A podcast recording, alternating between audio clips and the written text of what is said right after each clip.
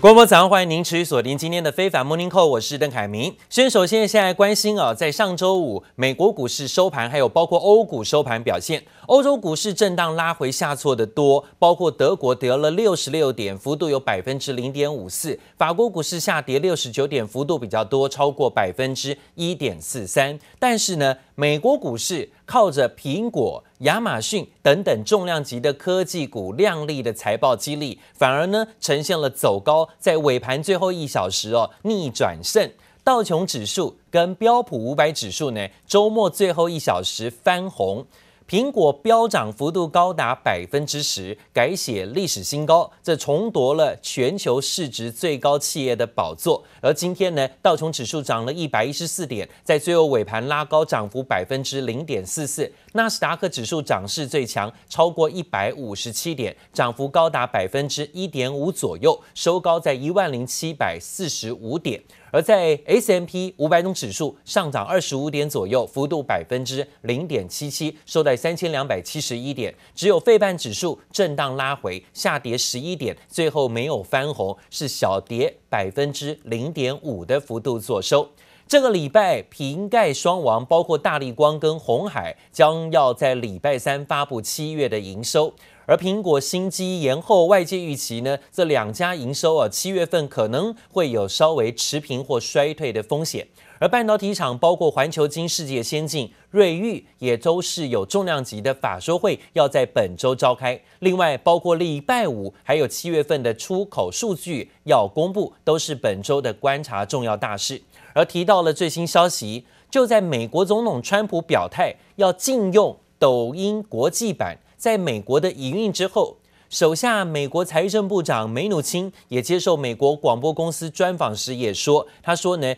抖音不能再以现有的方式存在了，应该被出售或者是禁止。美国国务卿庞培欧呢，则更是加码表明，川普可能在数天之内就会对更多的中国软体公司采取行动。另外，外界认为，只要川普出手封杀。那包括脸书跟谷歌等等美国科技大公司，就渴望渔翁得利，成为了最大赢家。President Trump has said enough, and we're going to fix it, and so uh, he will take action in the coming days with respect to a broad array of uh, national security risks that are presented by software connected to the Chinese Communist Party. I will say publicly that the entire committee agrees that TikTok cannot stay in the current format because it risks sending back information on 100 million Americans. I've spoken to Senators Cotton and Rubio. I spoke to the Speaker and, and Senator Schumer. We all agree there has to be a change. The president can either force a sale or the president can block the app.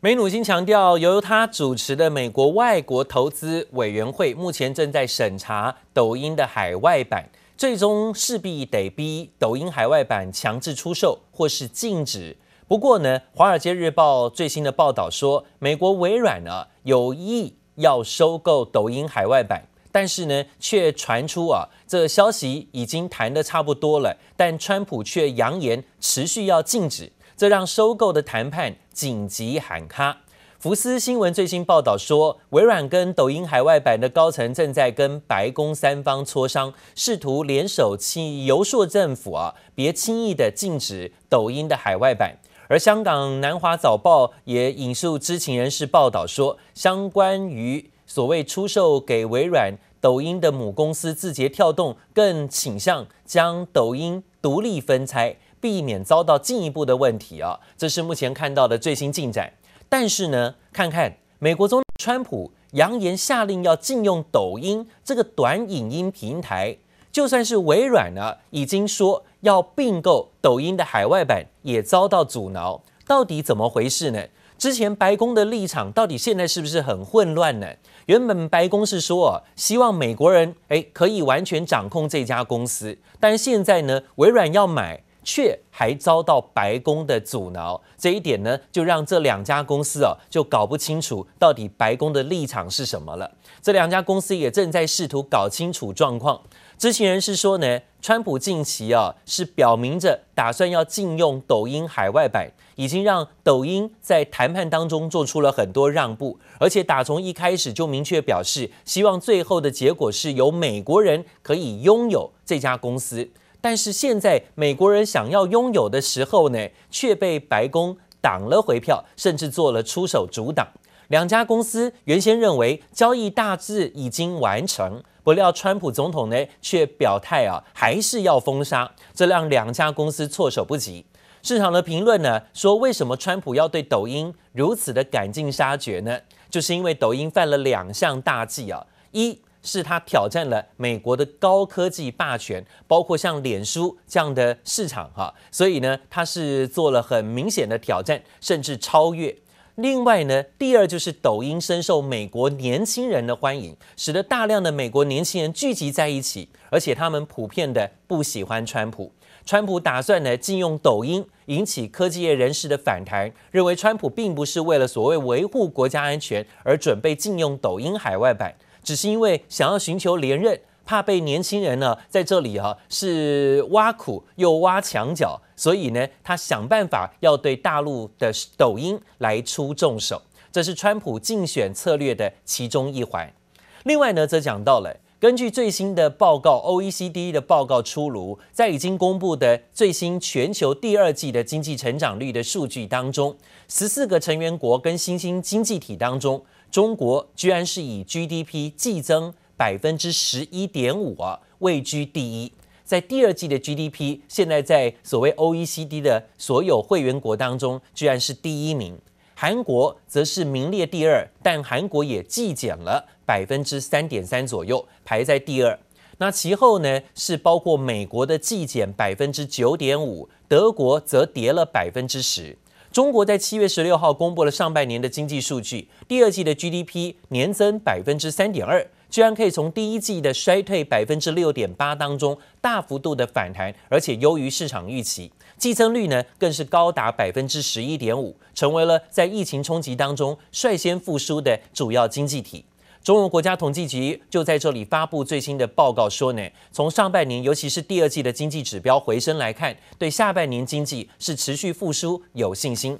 但是呢，这一点呢、又让美国是看得眼红。美国公布第二季的 GDP 居然是萎缩负的百分之三十二点九，这是创纪录以来的新低数字。这当然也是在川普的执政都之路上啊一个超大污点的。难怪呢，他现在对于中国啊是芒刺在背，相当觉得啊要做更多的干预。欧盟部分呢，也统计欧元区的第二季 GDP 也是季减了百分之十二，这也创下了统计以来史上最大的衰退幅度。疫情冲击下，街头一片冷清，观光业高占西班牙 GDP 的百分之十二。马德里一家专卖亚洲和非洲工艺品的商店，原本有三间分店，已经在疫情中关了一家，继续的咬牙苦撑。Y cuando las cosas iban bien, incluso pues en momentos, digamos, picos de venta de la de la temporada, pues hemos podido tener ya igual 14, 15, 16 trabajadores. Últimamente estábamos con cinco y ya no sé en cuántos quedaremos, pero vamos, eh, dos, ahora mismo dos。欧盟公布欧元区第二季 GDP 初估数据，季减百分之十二点一，写下一九九五年开始统计以来最大的萎缩幅度。其中有以西班牙暴跌百分之十八点五，以及法国萎缩百分之十三点八最为惨淡。这两个国家在今年第二季几乎都处于封锁局面，重创消费，也让经济创下空前萎缩纪录。Es cierto que ese momento ha pasado. Es cierto que después de la resistencia vino la reactivación económica y ahora tenemos que enfocar lo que representa la recuperación económica。法国财长则认为，原本官方预估第二季 GDP 萎缩幅度将高达百分之十七，实际数字显示，法国的经济并非完全被疫情所击倒。但就连欧元区的经济模范生德国，第二季 GDP 也骤减百分之十点一，改写自一九七零年统计以来最大的季跌幅。The United States and Germany have posted their biggest economic decline in decades. Business investment, exports, and consumer spending all dropped as lockdowns put the brakes on economic activity. 为摆脱封锁期所带来的经济泥沼，欧美各国纷纷扩大支出，推出空前纾困方案振兴经济。德国六月批准一千三百亿欧元经济刺激方案，欧盟日前也就七千五百亿欧元经济纾困基金达成协议。但美国新一轮刺激方案仍在国会协商卡关中，而先前针对失业民众每周发放六百美元的救济金即将到期，若提不出新方案，将使大批失业族生活陷入困境，也让末日博士罗比尼痛批美国两党有如在玩火。And the fact that there is now this gridlock in Congress and in Washington doesn't bode well at the time where economic activity looks like it's stalling because the surge of cases in the Sun Belt, in the South and the West, because we reopened too soon, too fast. 曾预测二零零八年金融危机的罗比尼认为，美国经济在上半年的剧烈下滑，已经让原本市场期待的快速 V 型复苏转变成 U 型复苏。如果政府就是行动缓慢，更恐怕让经济陷入双底衰退，后果将不堪设想。记者黄心如、李芷莹综合报道。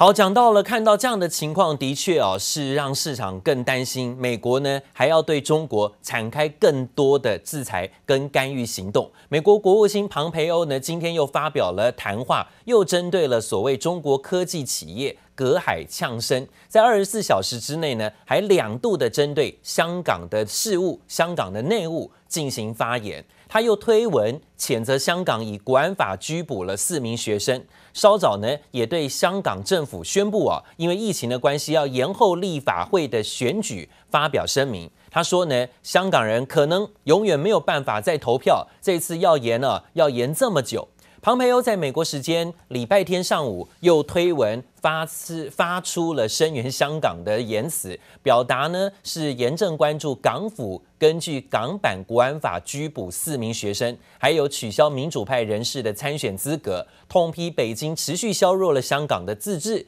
也称港府要延后选举一年的决定是没有正当理由，香港可能因此永远没有办法有在投票的事情，不论是任何事务或是职位的选举，似乎呢又对香港问题要指指点点。另外呢，则看到美国自己现在也陷入一个问题，就是到底啊所谓的总统大选在十一月初要大选。之前上礼拜，川普说想要延后的这种言论，到底有没有可能会延后呢？在二零二零年总统大选的构想，而且表达已经对于邮寄投票的担心之后，但白宫的幕僚长说，美国还是会如期在十一月三号举行大选啊！当然，之前呢，川普这共和党籍的川普一直试图的想降低民众对于邮寄投票的信心，而且在没有证据的情况下，多次宣称邮寄投票会导致很多的选举作弊哈。但是今天呢，白宫幕僚长则是讲到。这对于邮寄投票的担忧，警告必须妥善处理邮票，呃，邮寄的选票，也表明今年大选呢还是会如期举行。那当然呢，他的疑虑啊还是存在，不过呢，时间不会改变，因为呢，朝野啊骂翻了，包括一般民众呢也骂翻了，呃，没有总统可以决定呢到底什么时候选举的，是要交由国务呃这众议院再做决定，这是国会议员的职责了啊。另外呢，则讲到最新消息，这是华尔街的分析师表示，美国股市进到了八月份，虽然呢一路走高，靠着不断的宽松政策、印钞票刺激所谓的股市行情冲高表现，但是呢，所有的目光焦点都在尖牙股身上，都在龙头股身上，龙头股带动美股持续的水涨船高，但是呢，一般中小企业可是苦哈哈，现在怎么办呢？八月份的美国股市传出会有面对三大不确定性的袭击，表现呢可能啊会出现有拉回的风险压力，包括疫情的捉摸不定，新一轮的财政刺激还是推不出来。另外呢，数据显示经济停滞不前的迹象，在失业率的数字上呢，很明显的持续维持高点。而八月份呢，可能会比过去更加动荡，并且以经验来看呢，美国的八月份表现不好的例子不胜枚举啊。例如去年八月，川普就透过一系列的推文，重燃了中美贸易的紧张局势。不过，分析师认为呢，尽管美股八月可能有修正风险，但幅度呢不会比今年三月来的大了。另外就是美元，美元喋喋不休。美元的指数呢，光是在七月份就贬值超过有百分之四这么多。投资机构普遍认为，这会带动资金继续的往亚洲市场蔓延，而且有利于雅股进一步的推高。尽管今年外资净流入亚洲股市的金额还是比较低，但是已经有信号显示，外资又重新对雅股感兴趣了。投资机构认为呢，上个礼拜外资买超韩国股市的金额是今年单周的新高，而外资也在七月份首次加码日本股市，也带动了 MACI 亚太区指数七月份。连续第四个月是收红的，跟台股啊月线连四红一样啊，等于说呢，这几个月看到都是热钱堆砌，而且呢推高了股市，包括台北股市也是如此。主要是由科技股领军，尤其是有半导体龙头股的股市市场呢，将会是特别抢眼，吸收更多外资的，就像台湾一样啊。另外呢，则讲到了今年全球的疫情是现在下半年最大的风险。因为呢，最近啊，疫情蔓延不降反升，已经有超过一千八百万人染疫，其中呢，超过六十八万人死亡了。菲律宾在昨天晚上呢，也表示，首都马尼拉跟周边的省份，从八月四号起，又要实施更严格的防疫封锁，时间长达两周。那菲律宾内呢，新增五千多人的确诊感染，创下了单日通报的新高。杜特地总统也透过发言人告诉记者，总统已经批准马尼拉都会区的等地啊，将实施改良式的加强社区隔离措施。而这个措施呢，从八月四号要实施到八月十八号，整整两个星期。预计马尼拉部分的公司行号跟大众运输系统，到时候呢，都可能会面临关闭的风险。